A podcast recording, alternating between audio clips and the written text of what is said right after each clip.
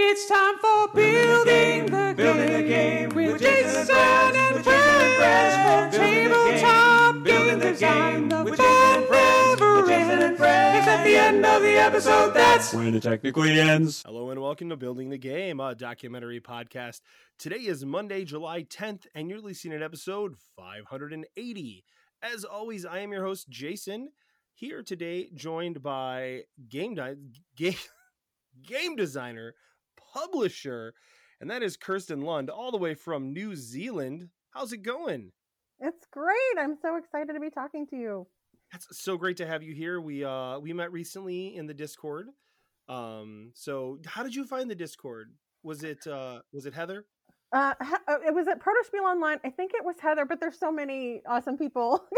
I was like, wait, my people, all my people are here. It was Proto Spiel Online, then by default, it was Heather. So many times it is Heather. She is amazing at bringing people in. She's like one of our best podcast evangelists that we have. Yes. And I was so excited because as soon as I got here and saw how many people were in the channel, but I'm like, oh, friends. Yeah. Yep. All people from Proto Spiel Online, which I've only ever made it to one and only to do a coffee talk. I've yet to be able to actually go to one and do it. And it's on my list. I want to super bad. I just haven't had a chance. So, it's a great time. Yeah. So you, tell me a little bit about, like, for the listeners, tell us a little bit about yourself. Your game design, you're designing games, you're publishing games, which we will talk a lot about that in a minute here, but tell us a little bit about yourself. Outside of board games, both. Yeah, whatever you want to talk about. No, that's great. I you can tell probably by my accent that I'm an American, but I'm actually talking to you from New Zealand, so that's probably one of the more exciting things about me is that I'm an expat living in New Zealand with my husband, who was born in Dunedin on the South Island of New Zealand, so he's officially a Kiwi. Which makes our kids Kiwis as well. They were insta-Kiwis as soon as we got here because they realized you don't have to wear shoes around here. And they thought that was phenomenal. So I'm lucky if when they come home, they've got both shoes that they left with still in their backpack because they're not wearing them. So I have the two little ones. I have a grown daughter who's in Virginia in the States, and I'm going to get to go to her wedding this year. But my game connections, well, I've board gamed my whole life. I was playing card games with my mom from as far back as I can remember. So we still play cribbage. My husband and I play cribbage still. That's one that's lasted forever. And then played just regular board games, terrible ones from I'm old, the 70s and the 80s. I played. Yep, I know the feeling. Really bad branded board games. Happy Days, the terrible roll and move board game. But yeah, I continued playing. My mom and aunts and I used to do a girls' weekend. We did that for I think 10 or 11 years, where we'd just take board games and wine and play board games together. And I always was the rules teacher. So I've been playing board games for a long, long time, but my husband got into Forbidden Island was our gateway drug into the modern hobby. So we got into the modern hobby and have been just loving it ever since. So that's awesome. Where all that background is. Right. I see on your shelf behind you, I'm looking at your games, and I see a game on the shelf that I've never seen on another game shelf, except for mine, and that is Beyond Balderdash. Oh, that one. I grew up playing Balderdash with my family, so I have a lot of good memories. That is a game for anybody who's never played it or heard of it, where you are basically you're lying. To try to you're defining words, you're doing different things, talking about movies, all sorts of things to get people to believe that you are that you're the correct person, and it is hilarious. I still have memories of super stupid things that people have told, like that we've told, over the years that we still laugh about. So, That reminds me of that, and I love that. I'm excited to have you say that, because that's one of those ones where people go, oh, old game must be bad game.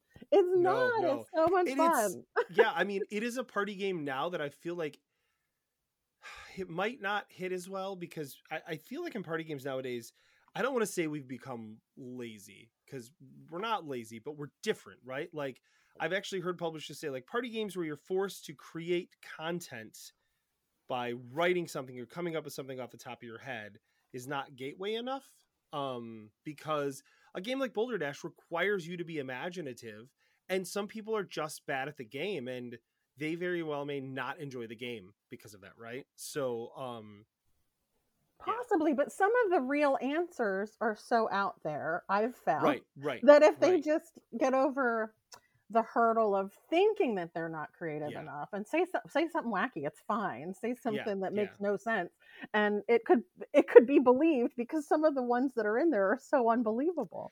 It's true. But I see what the point is. I get the point, because you don't want people to feel badly about that pressure.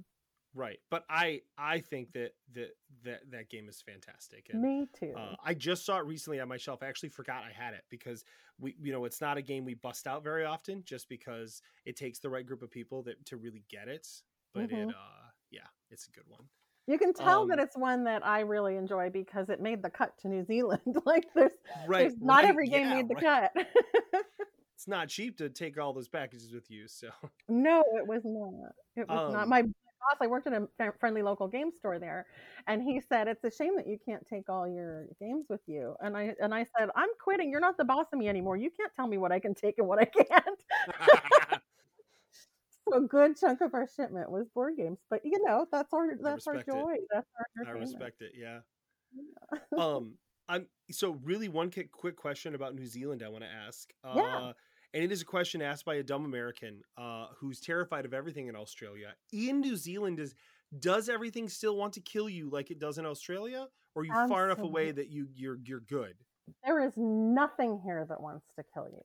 That sounds great. There are, I think it's true that there are no natural predators. They've been introduced. So it's, there is nothing here that wants to kill you. The worst spider, I think, makes you sick. And they're normal sized spiders. They are not terrifying Australian sized spiders. You got far enough away from Australia. I love it. Yeah, I mean, the worst thing you might encounter there is like a ring wraith or something, I guess. I went to Hobbiton and encountered no ring wraiths whatsoever. I am I am jealous that could be just like a short trip for you. Like, so many of us who would want to check that out. It's on the other side of the world. You're like, let's make a short trip out of it. It's cool. You know what's funny is I was kind of cynical and jaded. I don't know why I'm not that as a person, but I thought, movie set, it's going to feel like a movie set. Yeah, I've heard it doesn't though, yeah. And I guess maybe it's from my theater days that I was a theater person, and people would think a set was magical, and then you come up and you see it's flats and stuff that, right? Yeah. Yep. So maybe that's what it was, because I promise I'm not a cynical person. I'm really positive. But I got there and it was magical. It was really. That's what I've heard. Yeah. Really, I mean, it's a place, right? Like it was beautiful, and they did such a good job with the Hobbit, because they redid it for the Hobbit, and they really built it stronger. Like the first go round, they didn't build it as much the last, but because it had become a tourist thing, he said, "Make it stronger this time. Make it built to last." And it's awesome. It's just marvelous. That's so awesome. Sorry to say that, when that's kind of rubbing it in, when you just said you're a little jealous. But I also want to point out that someone I'm going to cut you off before you can do this, someone on our Discord. Yes, I did say, I mean, it's really a place. So when I was trying to say that it was real and not just a set, and someone's going to be like, "Oh, Jason, it's really a place." So I tend to say things and people like to make fun of me. So that's fair. Shame on. Well, hey, I want to talk to you about a game you designed, and it's your first. It's probably not your first game you've designed, correct? Or is it your first game you've designed? It was the first game I designed. It's not as it was in its first iteration, though. So of course, yes. First game, not first version, but it is also the first game you are publishing. Yes. And it's called Ovation. Yes, and indeed. It just looks delightful. Jamie, one of our co-hosts, they can't say enough good stuff about it. Had the scheduling worked out, I would have absolutely invited them. But the first time we tried to record, we had a whole problem with recording, and my computer crashed. And so we rescheduled it now. And they had so many nice things to say about it. And I looked at it on the Kickstarter. It looks just beautiful and wonderful. Thank you. So could you tell us a little about it? Yeah, sure. Well, I can tell you a little bit about the inception of it. Like my son, yeah. My son was homeschooling with me for a bit, and I always loved to find games to teach with. And so we were going to a rehearsal of the Denver Symphony, which they open up their rehearsals for educational purposes, which is fantastic. Awesome. And I was so excited. I looked for a classical music game, and I couldn't find anything. Now, there are some that have come out since, because this has taken a long time. But at the time, I just couldn't find anything. Mm-hmm. And as a lifelong gamer, I went, why not? There should be. And that was all it took, right? So so I thought of the patronage system that existed, where artists, where composers and other artists were beholden to the nobility and the wealthy who would hire them and contract them, and so they had to do what the nobility wanted them to do, and then struggled to also do what they wanted to do. And so I thought of that as sort of an interesting pull, right? It's a decision point, a dilemma, and I thought, oh, let's design something around that. Yeah. So I went with an engine builder type theme with cards in a market. At the time when I first started, it wasn't as engine buildery as it is now. Is that an adjective? We just made it one. We built the game into an engine, about an engine building game. Yeah, it was definitely cards in the market, and those have remained. But we do have patrons in the game. So the way it's evolved over time has been a lot of fun, and I've thrown in some things to the game that are educational, but not needed. They're just there secondarily. So there's the bios of the composers on the back, and there's the flavor text. So you don't really need to know any of that stuff, but it can kind of get in there as you if you read and enjoy those things. It's largely language independent, because there's a lot of dependency on iconography. So really you can learn, but it's not critical to know music to start with, but I've got little Easter eggs in there for folks who do enjoy music. So you're choosing an action each turn, acquiring cards from the market that'll build up your engine, and then also performing, which acquires the music cards from the market. And my favorite thing is when you perform, your neighbors get to attend your performance if they'd like, and they get inspired. Inspiration is the resource. So they gain the inspiration resource of the tone of music that you played. So if you played a really sad opera, they're going to get some sadness. They're going to get some sorrow to use. Okay. And that's my favorite part of the whole game, is when people really attending cool. performances and go, oh, that was such a passionate piece. I'm getting some passion. Or they'll trash talk and they'll say, I am passionately angry that you performed that because I wanted to do it, but or something. Or they'll say, I'm passionate that it was garbage, but I'm inspired anyway. So that's my favorite part, is watching that happen and having people engage with it as if they are performing the music. So. Mm-hmm. Oh, I love that.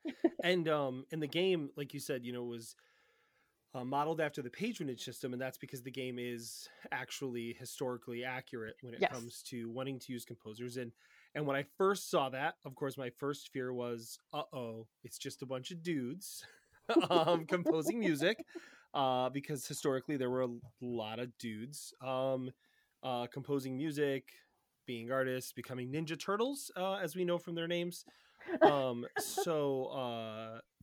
But tell me about, because this is something we full disclosure, we talked a little bit about this before we started recording, and you had some interesting tell me how you got there. Yes, please. Indeed. So when I first before I moved to New Zealand, I was in Colorado, and at the Colorado game designers group, I brought the game in its first iteration. And our very own Heather Newton here, friend, part of the channel, family. Mm-hmm. Yes. She said, this is a bunch of old dead white dudes. And I was like, yeah, that's true. I don't know how to fix that, when that was kind of historical, right? At this period of time. Right, so we're looking at 1750 to 1830, the era of classical music that is called classical, which is another complicated thing, but this is the classical era. And she said, wisely and brilliantly, sometimes those stories are out there, they can just be harder to find. And I owe her a tremendous debt of gratitude because I went, well, if they're out there, I want to find them. Mm-hmm. Good point, Heather. And so thus began a whole lot of research and hunting down folks, because I didn't just want the composers to be represented, but there's the patrons. I originally had represented as real people, and I thought, well, there's got to be some diversity in that too, and more variety that I can find. There were a lot of women that were patrons, so that was helpful. But I've been able to find a lot of folks. The most exciting are the big ones, the two composers that I added. We have the big four, which was the original that I had, which is Mozart, Beethoven, Haydn, and Schubert. But the first one I found was Mariana Martinez, who was the only woman to compose a symphony in that classical era. She was a compatriot of Mozart. She was taught by Haydn. She never married. But she was well known, respected, and taught many accomplished singers. She had parties at her home where they'd come and sing and perform. So she'd have Haydn and Mozart over, you know? And so she was just this amazing independent woman who was accomplished and composed in her lifetime at least 200 works, but only 69 unfortunately survive today. And it's crazy that it's like really cool. Most of us have never heard of her, right? Right. Absolutely. Like friends with these big famous people, working with them, you know, hanging out with them, doing the same stuff, and yet we don't hear about it. So. And respected by them. She often played duets with Mozart. You know, that's like that's a big deal. So it's amazing. And then I went outside of, that's largely part of my limit there was mostly around Vienna, Austria, which was a big mecca for classical music. But I stretched a little bit further, and then I found Joseph Boulogne, the Chevalier de Saint Georges, and he is in Paris at the same time, also composing music.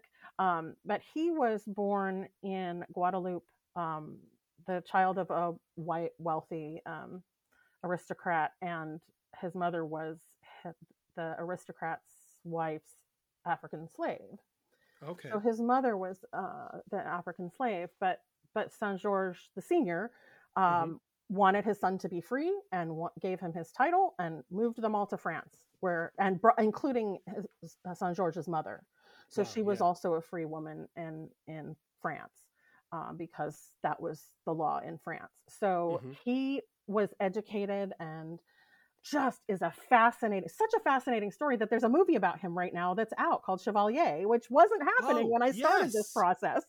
Isn't that cool? You're right. Yeah, I did. It's funny because I was like, I've heard that last name before. That's right. Yeah. He's so fascinating. He was a violin virtuoso. He was a fencer, a world-renowned fencer. Right. Yeah. I saw that in the trailer. He John Adams, president of the United States, referred to him as there's this whole glowing quote from John Adams about he's the most accomplished man in Europe. Basically, he was so impressive. He taught Marie Antoinette, and there's some little rumors that may have been too close a relationship, so that didn't last a whole long time. But he did get involved in abolition and fought for the French Revolution. He was in a regiment that was the first all-black regiment in Europe. I mean, he's just fascinating, a fascinating figure in history. And so why is he so hard to find too? I don't know. Yeah, right. Especially, I'm sure that it's worse when you're given an American education, like many of us are, like you were, right? Yeah. That doesn't help. That does not help. But still, I know that it's not always better everywhere, so... And there's a term I don't use. Some refer to him as there's a really interesting series of videos on YouTube about him by an educator who doesn't fully address the term Black Mozart. That he's referred to that way, but to me that diminishes his own contribution. Right. It's saying that you're the black version of the super famous of somebody else. Yeah. Right? What's interesting is that it is very likely they crossed paths. They were in the same household in Paris for a time, and there is a passage in one of Joseph Boulogne's violin pieces that is heard in one of Mozart's pieces. And it was in Boulogne's, it was in Chevalier's first. So it is there. And, you know, Mozart was known for just being able to know the music as soon as he heard it. It's one of his notorious amazing qualities. So there's no doubt that he took inspiration from Joseph Boulogne. Right. So not the other way around necessarily. I mean, they all took inspiration from each other, but As we let's give credit where credit is due. Yeah. That's super fascinating, and I love that you did the research and really dove into that. Just to give good representation. Like what a great idea, and and cool that you actually picked someone who now is like famous. You know, like again, right? Like the world he's being revealed back to the world, to us uneducated masses who need to know more about this stuff, right? That's great. And then all the patrons are based on real people too, as I mentioned. So you don't have to know any of that stuff, but I do have educational materials on my website. And in that I include a spreadsheet that has who they all are. Mm-hmm. And I did one of my educational materials, I said, assign a patron to students and have them write a letter as if they were that person, look up that person, learn about that person, write a letter as if they were that person, cool. You know, stuff like that. Because there are all these really interesting stories out there. Yeah, I could regale you and bore you for ages, but and I love that it started from an education standpoint of, you know, I want to do something that's educational, and then it turns out that you're like, I can make this super fun game, you know? Yeah, the game was always I promise it was game first. Right. But well, I have an ulterior motive in there though. I think that a lot of people don't, you know, like, I mean, they don't always think about the fact that you can educate with the theme, right? Mm-hmm. And yes, the game needs to work with that theme, right? I mean, I'm very big about theme informing mechanics, right? Mm-hmm. But like you started and said, I want to make a game about composing, right? And engine building, because obviously as you're building the symphony or whatever you're making, right? It all just flows together so nicely. So I think that's a really, really clever way to tie that all back together. Yeah, thank you. I really like thematic the informed mechanics as well. That's been really important to me along the way. And what's been interesting is as other classical music games have come out since I started this process, and I'm so excited to see them every time, but there's that bit of nerves, right? Where you go, uh-oh. Right. Do I still have something? Is this me? It can fill its own niche. And none of them have been where you are the composer. And I was the kid, my dad listened to, you know, he blasted Beethoven is what we'd get in trouble in the neighborhood because his Beethoven was too loud, not his rock and roll. I mean, he had some Billy Joel and stuff later, but there was a lot of classical music blasted in my house. So I was the kid in the living room pretending to be the conductor, right? I want to be the one responsible for the music. And when I watch kids kind of do that and do the little conductor gestures or that sort of thing, it's just delightful. And it speaks to the kid me. So So I was really happy to keep going with it. That's super cool. Well, tell me a little bit about so you're a first-time publisher with the extra difficulty of the fact that you're not based on a continent. Like, you're not based. I mean, like, it would be bad enough if you were in Australia, right? Like, when it comes to a distribution standpoint. I don't mean that in a negative way, other than everything would be trying to kill you, but like shipping from Australia and all that stuff is really difficult, right? Europe, great, because you've got all the open doors and stuff to be able to send things through. Back over here in the States, obviously that can be tough too, but you're in a place where I'm sure you're hoping that much of your market will be outside of New Zealand. Well, certainly much of the market on Kickstarter is in North America. Yeah. Right. So, yeah. And so being in, I mean, yes, because there are actually countries that can't even use Kickstarter yet. You know what I mean? So, which was insane when I found that out. I had no idea that was the case. And I probably should have known that. But you know, it's just, I mean, so that's just a bunch of hurdles for you to jump. I'm not trying to make it sound worse for you. You're probably already worried enough, but I'm sure you've also, you've obviously thought through this stuff. So what, I mean, like what's the thought process on, well, I guess the first question would be, it's all kind of part of this. What was the thought process on self-publishing rather than trying to find another publisher to just pick this up and do the heavy lifting for you? Well, my initial drive was, I don't want to form a business. I want to keep designing. I really love designing. I'm going to pitch this game out there. So that was the first process. And I did. And it went well. People were really kind and responsive. But the concern everyone had was the theme, whether the theme would be marketable. There was a lot of music games haven't traditionally done well. That's why there's not a lot of them. I really like the mechanics. Would you consider changing it to a fantasy theme and you're a bard? Right. And you're like, can you be a bard named Mozart? Oh my gosh. Yes, exactly. Well, and that's, and that sounds almost ridiculous, but the really ridiculous one for me, and I hope he doesn't remember if he's out there, but I was the one who said, how about if you made it about social media influencers? No, there will be no Kardashians in my game. No offense. You're like, it's basically the same thing. I mean, for educational purposes, right? Right. Yeah.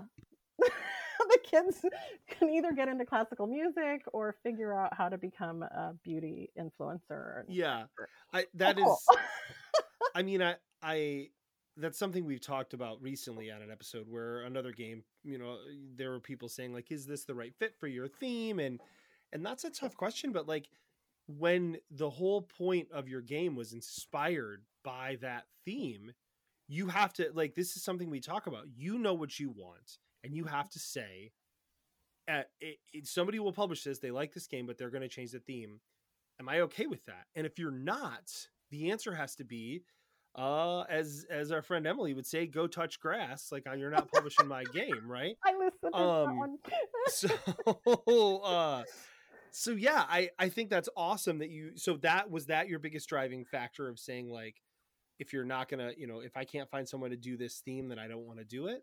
Yeah. I had to sit and have the thought process of how important is that to me? And these are not small, tiny publishers. These are, you know, legit name publishers who have a catalog and have marketed, and they're saying they're concerned about it, and the track record is weak. And I had to, I value that.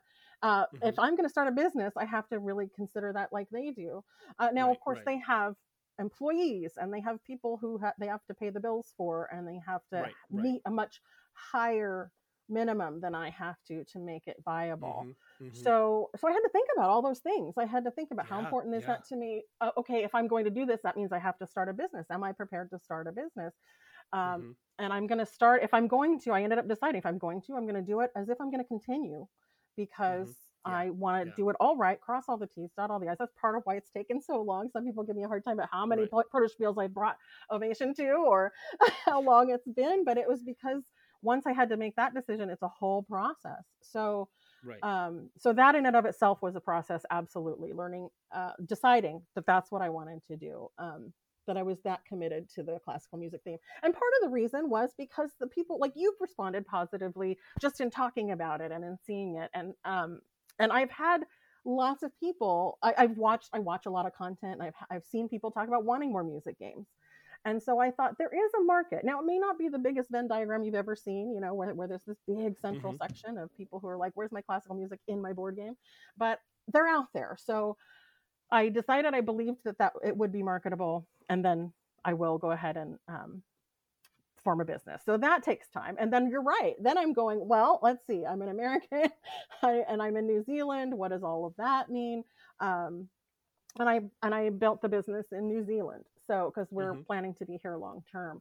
The beautiful thing about this industry as a whole, in terms of all of these learning hurdles, is the amount of support and encouragement, and rising tide raises all boats, right? There is such a network of people who are like, absolutely, let me give you advice, let me help you, let me tell you what I learned from my experience.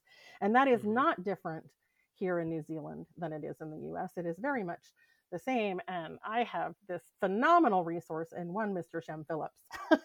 Shem Phillips with Garphill Games is generous and kind and just giving of his time. I've written long emails, I've written short messages, and he's one of those people that you write a long email and then you're afraid that people won't get every piece. No, Shem answers every piece for you, so that he will help you figure this out. So yeah, in terms of distribution, he said, here's the answer for you, Gamerati. I said, okay, great.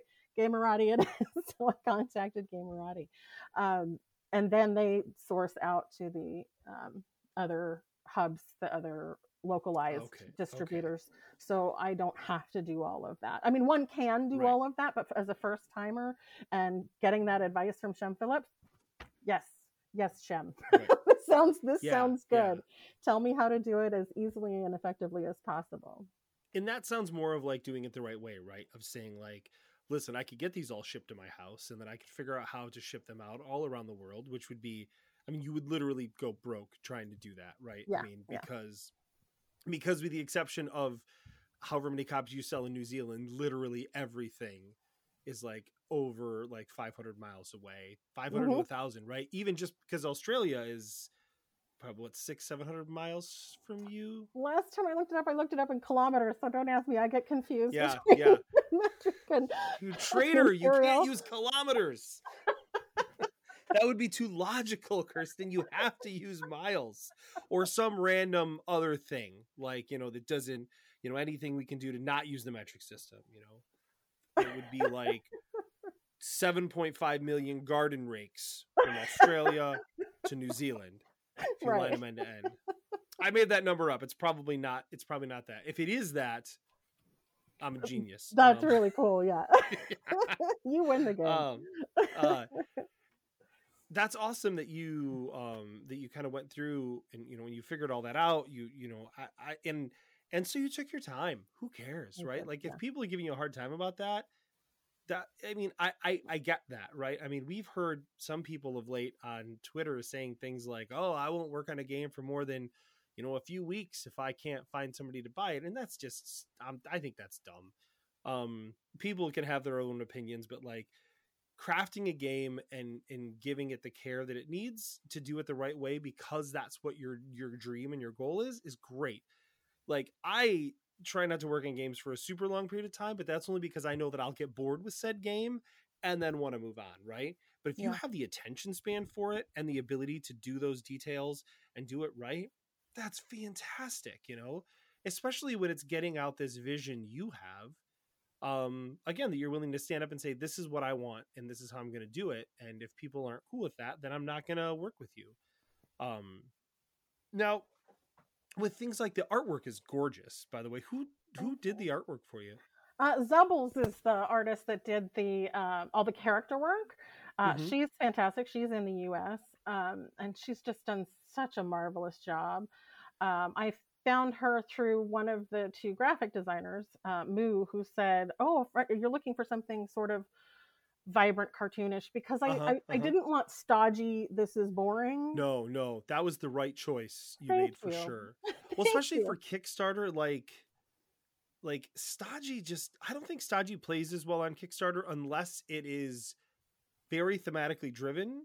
And while you could certainly make a thematic justification for that with the composers, when you're trying to sell a game that publishers have already said, hey, this might be a hard sell, but this theme, making it bright and fun and engaging, I think automatically tells your brain, like, this is an exciting new way to look at this, right? It's not, you know, the same old stodgy way with, like, you know, I just, when I think of stodgy art, just to be clear, like, I think of like most Euros, right? Yeah. You know, Settlers of Catan, right? The stodgiest of stodgy art. And there's nothing wrong with that, but it sets a tone, right? And you like how, like, what is the, we'll get to that in a minute, but cause I want you to kind of do like a full on pitch for me of the game before we're done. But, I know we kind of got a brief overview, like, is it, what does it play in time wise and stuff like that?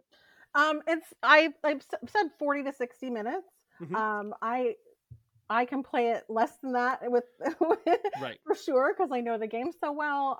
People have played it longer than that on the first go, but it seems like it's coming into a sweet spot about 40 to 60 minutes. That's cool. Based on player count. Right. So sub-stodgy art in time as well. So yeah, exactly. It's not. I'm trying to convey exactly that kind of weight. It is a little on the complexity side. It's got a Gizmos vibe, but it's a little more complex than Gizmos. So I could go either way. You're right. I could justify between period and the complexity being a little higher. I could, I could go really beautiful, fancy schmancy. But right, I really was worried about that with the classical music response that I'd had, which was, that's fair. People will find that dull. I'm like, but it's not dull. It can be passionate and it can be sad and it can be, and that's in the game. So because that's in the game and because the vibe is, especially without attending performances, is much more active than that and less sort of thinky than that, that I wanted that energy. So when I found, when Moo recommended Zubbles and I looked her up, she has sort of a very vibrant style already and kind of some 90s kind of energy. And then she did a lot of queer positive, body positive. Love it. Lots of diversity. And I went, this is perfect. That's amazing. This is what I want. When you think about the theme and then the stodginess idea of like, is it attractive to new people? So my wife works very closely with a local symphony orchestra, and one of the consistent things that I hear them talk about is how do we get new people, right? How do we get new people to give us a try, to realize that it's not always this like stodgy old stuff, right? Like it's new, it's exciting, and and even when we're playing old composers, their music is not always what you think it is, right? So that, I think it's so fitting that you're having the same conversation in regards to a game, right? As people in real life are having with an actual symphony orchestra saying, like, how do we bring in new people? It's funny because one of the people that we met at the last event that I went to was like some fundraiser dinner thing, and like I met this person and he was talking about because he knew that I designed board games. He's like, oh, I really like these games and stuff. And I immediately said to my wife, I was like, we have to tell him about this game so he can back this game because this is exactly up his alley. Like he works for the orchestra and he loves board games and he loves board games like this. Like, so I'm like, this is going to be perfect for him and his family. Like they're going to love it. So yeah. So I think that, I think you're doing all the right stuff with that, at least from my humble opinion about it, Well, another thing that's been really gratifying too is I'm not an expert by any means. I played instruments when I was younger. Like I said, my dad would blast, and Beethoven is the easy go-to reference, but I, I listened to Dvorak and Elgar and a bunch of composers that nobody's heard of, right? So I have some breadth of understanding of it as a listener, and I played a bit, and I can read music, but that's not my career and profession. So what's been really a relief and gratifying is that there are folks like your friend that you mentioned who have said, hey, I'm an educator, a classical music educator, and this looks so great. And it looks like you've just gotten it right. That reassurance that the pros are happy with it. And I've had like one of my favorite playtest stories with one of my friends here in New Zealand was at the end of it, she said, I don't know or care about classical music. And I braced myself. I went, okay, here goes. Prepare for incoming, And she said, I loved this game. And she has been like the Jamie of New Zealand in terms of being my champion here, like and just introducing it to anyone and everyone she can. So Jamie's still number one. Jamie, you're still my number one supporter. That's not blood related and obligated. But Yana is a close second.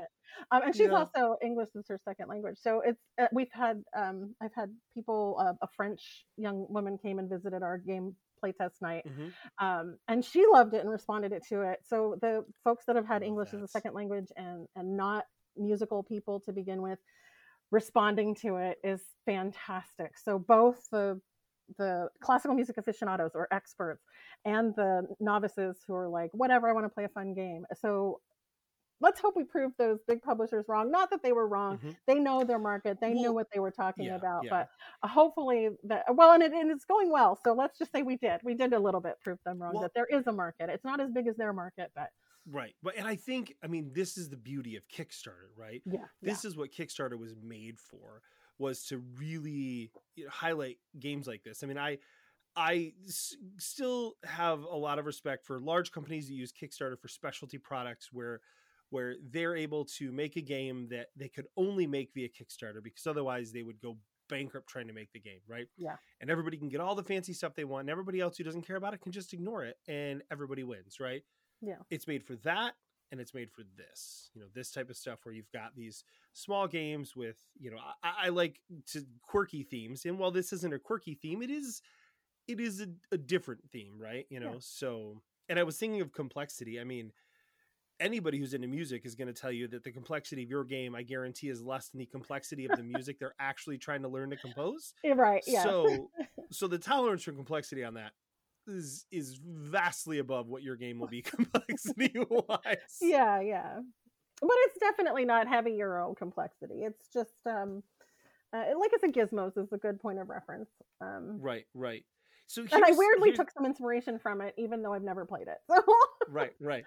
So I've got one more question I would love to ask you, and then yeah. I'd just like you to give us another kind of a little meatier overview of the game, if that's cool. Yeah. So when you started working on this when you were in the States, mm-hmm.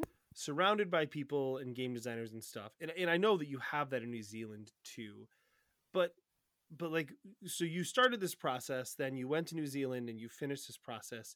Like, was it ever, I don't want to use the word lonely, but like, was it ever like isolating to go from like this huge place? I'm not like bragging about America. We're awful, but but there are a lot of game designers here, right? Like mm-hmm. This is kind of a huge hub of that.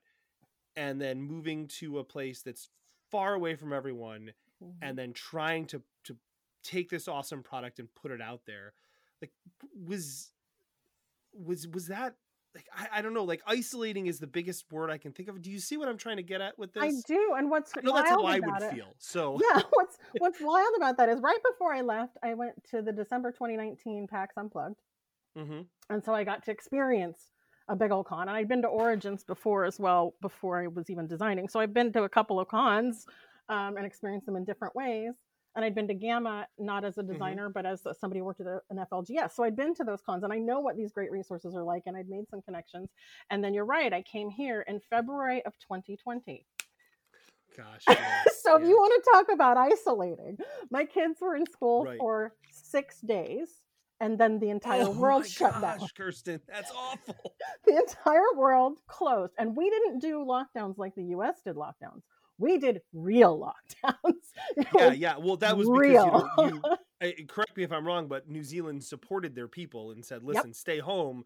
We're going to take care of you so that we can be safe. Yeah. Yep. That was cool. It was cool. It was very, we were, for the first time in my life, my timing was impeccable. I got here like, if we'd have been here a week later, we would have not been coming here, right? Yeah, we wouldn't have, we would have been in quarantine and who knows what else. And it would have been, it would have been so, I don't want to think about it. Yeah. But yeah, so that alone was extremely isolating in many ways. And then here's the thing that's wild about, I mean, it's a terrible thing that happened, but I know what you're going to say though. I was thinking the same thing. Yeah. It drove so many people online. Yeah. Yeah. That I had an instant community online. It was a great big learning curve for me. I'm not going right. I mentioned earlier some things that give away my age. I am older. So I'm learning new tech.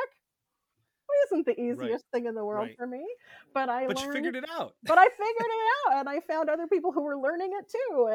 And, and like I said, this community is so supportive that the people who knew it already were right there helping the rest of us. So that's fantastic. Yeah, and there were, I mean, like, because I'm good with technology, but there were so many new things to learn, and there were so many evangelists out there, people like Jamie and David Masnato and Heather and other people who were just like, let's really help people understand how to do this new stuff, right? It's funny because as I started to ask you the question, right when you started to answer, it clicked. I thought, oh gosh, if she went there right at the beginning of 2020, it was awful, and then it was great because everyone was like, we're online. Like you never left, right? They didn't know you were in New Zealand except for, you know, the whole it's a day ahead thing. Yeah, whenever we talk about days, it would get confusing. But that's really, really interesting to hear. Well, and Heather, like you, and all of those wonderful Proto Spiel Online people, that was Proto Spiel Online was a godsend, because I had known Heather and we were friends before. She actually invited me to do the first Proto Spiel Online, but I didn't. At that point, we were still in lockdown, and I didn't have a new computer, and I was like, I don't know that I can manage it. But she didn't forget me, and so she asked me for the next one, which was the not by invite one, which was the more public one, and and said, hey, I want to do this 24 hours. You're in a weird time zone. Would you like to do some of the overnight North America shifts? I'm like, absolutely. Right. Like, sign me up. But I'm so green. Do I qualify as a moderator? And she's like, absolutely. Right. So, but it's got the personality for it. You'll be fine. And that's partly how I forever Ashwin, when he pops in, I'm like, I have to say hi, Ashwin, because every time he'd pop in, I was greeting him, and he'd come on and he'd go, hi, Kirsten, I know you're going to greet me. Yes, I am going to greet you. So it's kind of our thing, our little jam. But yeah, being able to moderate and it's funny how I feel like I've grown so much. This last one, I was able to talk to somebody who had just gotten feedback and was feeling kind of lost with, I don't know what to do from here. And I got to talk with him like somebody who was there, but has gotten past there. And it's not like I feel like I'm so sage and wise. It's just we're all doing it in our own process. Right. But it felt so good to do that for somebody else when others had been doing that for me. So it's wild how much I've grown in Proto Spiel Online and over the time that I've been working on. And of course I do more game. I've got more games designed now, and none of them I'm that committed to the theme on as I am to this one. It just was my dream. So yeah, that has been a godsend. I still get sad and jealous when all of you are at Origins and I'm going, oh, I wish I was hugging you all. But I know you were one of those people that I was like, oh, why can't Kirsten be here? I mean, I know logistically, because $1 million to buy a plane ticket back and forth. Yeah, and this year that one you'd be jet lagged the entire time, right? And this year that trip home is for my daughter's wedding, so. So that's committed. It's committed. I guess Origins. Could she not have been kind and planned it around Origins? Right. Or nice better yet, PAX Unplugged. Because when I went to PAX Unplugged, I went to her place first, and we went to escape rooms, and then I went to PAX Unplugged, and I went back to her place, and we did more escape rooms, and then I went home. Because we love escape rooms. But yeah, that if not for that, I don't know what I would have done. But then, as we noted, Game Artisans of New Zealand is the group here. So I was able to find that group, and there's an annual. It's been a little sporadic, but it's going to be an annual. Stop COVID, stop messing with it. An annual retreat, and that at the time I went to the first one, it was Shem was there and Bobby Hill was there. Bobby's, if people aren't familiar, he's the designer of Hadrian's Wall that Garfield produced, and he was on the hotness right at that point. His Hadrian's Wall was on the hotness, BGG hotness, and I immediately formed a bond with Bobby. He's just so nice, and we're of the same age. We're both expats, but he's from Britain. But we're of the same age. We have sons of the same age, and I just bonded with Bobby. And I'm like, you wouldn't know that he was on the BGG hotness. He didn't come in like, let me tell you how to design a game, you know. He was just, and Shem too. Shem brought a huge box of components and went, take bits, take stuff, and create with it, and everybody was so marvelous that so we do have that. We do have and actually for a while there I deserve some jealousy, because for a while there when we since we did the real lockdowns, we were out of them sooner and able to live more of a normal life. And so I was talking to people who were staying home all the time and going, oh yeah, I went to this playtest or to this retreat, and everybody's going, what?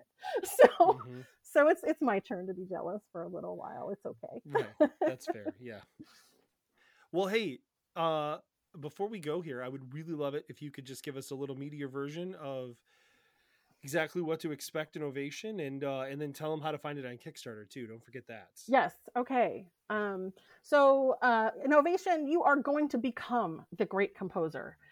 You are not the patron. You are not somebody who's working after the composer. You are the composer, and so you're going to be working to build your legacy, and you start out really simply by, you can do one action per turn, And you're always going to do one action per turn, but that action's pretty simple at the beginning until you work up your experience, and you're going to tuck cards underneath your player board. And that, those, every action, you're a little bit better at it because you've been working at this for a while.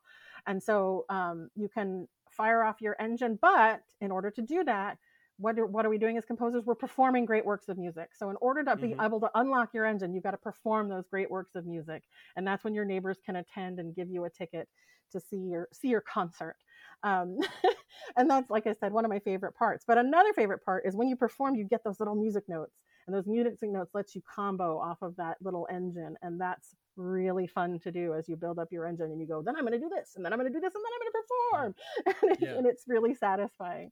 So, and then it's because of there's that attendance element, there's also a little bit of competition for the cards on the table, and there's public goals, the maestro. So you want to become a maestro and attain that public goal. So there is some interaction. I didn't want it to be totally isolated. We're right, all doing like multiplayer solo game, right? Yeah. So you are competing. Solo. You are competing for those goals, and so once a certain number of those goals are gone, you're going to total up and see who has the greatest legacy of all at the end of the game. And hopefully, you've had a great time, and you can talk about that opera and that symphony and how sad it was, or how tragic. Fantastic. Yeah. And what's the player count? It is 1 to 4. So there's a solo mode, yes. Nice. A solo mode with a rival. We're working on that. I've got it with some content creators to get some more feedback on that, and that's fantastic. Some content on it, yeah. And David Digby did that. David Digby is fantastic. He did Tinner's Trail and Distilled, I think, and some other. He's done a lot with Alley Cat. So because I'm not a solo gamer and not experienced at solo, I didn't want to tack something on. I wanted to get it right, so I went to a pro. That's awesome. Good on you to do it that way. Yeah, so it's live on Kickstarter right now. Kickstarter, yeah, and Looking Glass. It'll be there for, I think, still almost another week or so after you hear this podcast on July 10th, our July 10th. But I encourage you to check it out. I was one of the first backers for sure. I had somehow missed hearing much about it, and then it came up in one of our weekly meetups, and I was like, oh my gosh, like this looks fantastic. And then I was like, you got to come talk about this. So I'm glad we finally were able to work it out. Get you on the show so we can chat about it. And I gotta shout out John Merchant. I didn't mention him when you say it looks fantastic. John Merchant is the other graphic designer. Nice, who's done a phenomenal job, and he actually also did the art for all the instruments are John. So that beautiful grand piano is John. And sure. I was talking to another publisher, and he said I was talking to John Merchant today, and I just interrupted him shouting, "I love John!" And of course, I told John about that. Right. And John and I have coined now, whenever I give him something to turn pretty, I say, can you Johnify this? Is it Johnify? So that's our thing. That's fantastic. So excellent. Shout out to a great team that looks great, because I didn't make it look great. I did the design, but wonderful, talented people made it look great. I love it. Well, thank you for coming on the show. Thank you for the work you did too on this game and putting something like this out there. I think it's fantastic. We need people like you in the community doing stuff like this. So thank you. I love it. Thank you. Encouraged by the community. So it's a great community. Glad to be a part of it. Yeah, it really is. It really is. Well, hey listeners, I really hope you enjoyed this conversation. I know I learned a lot.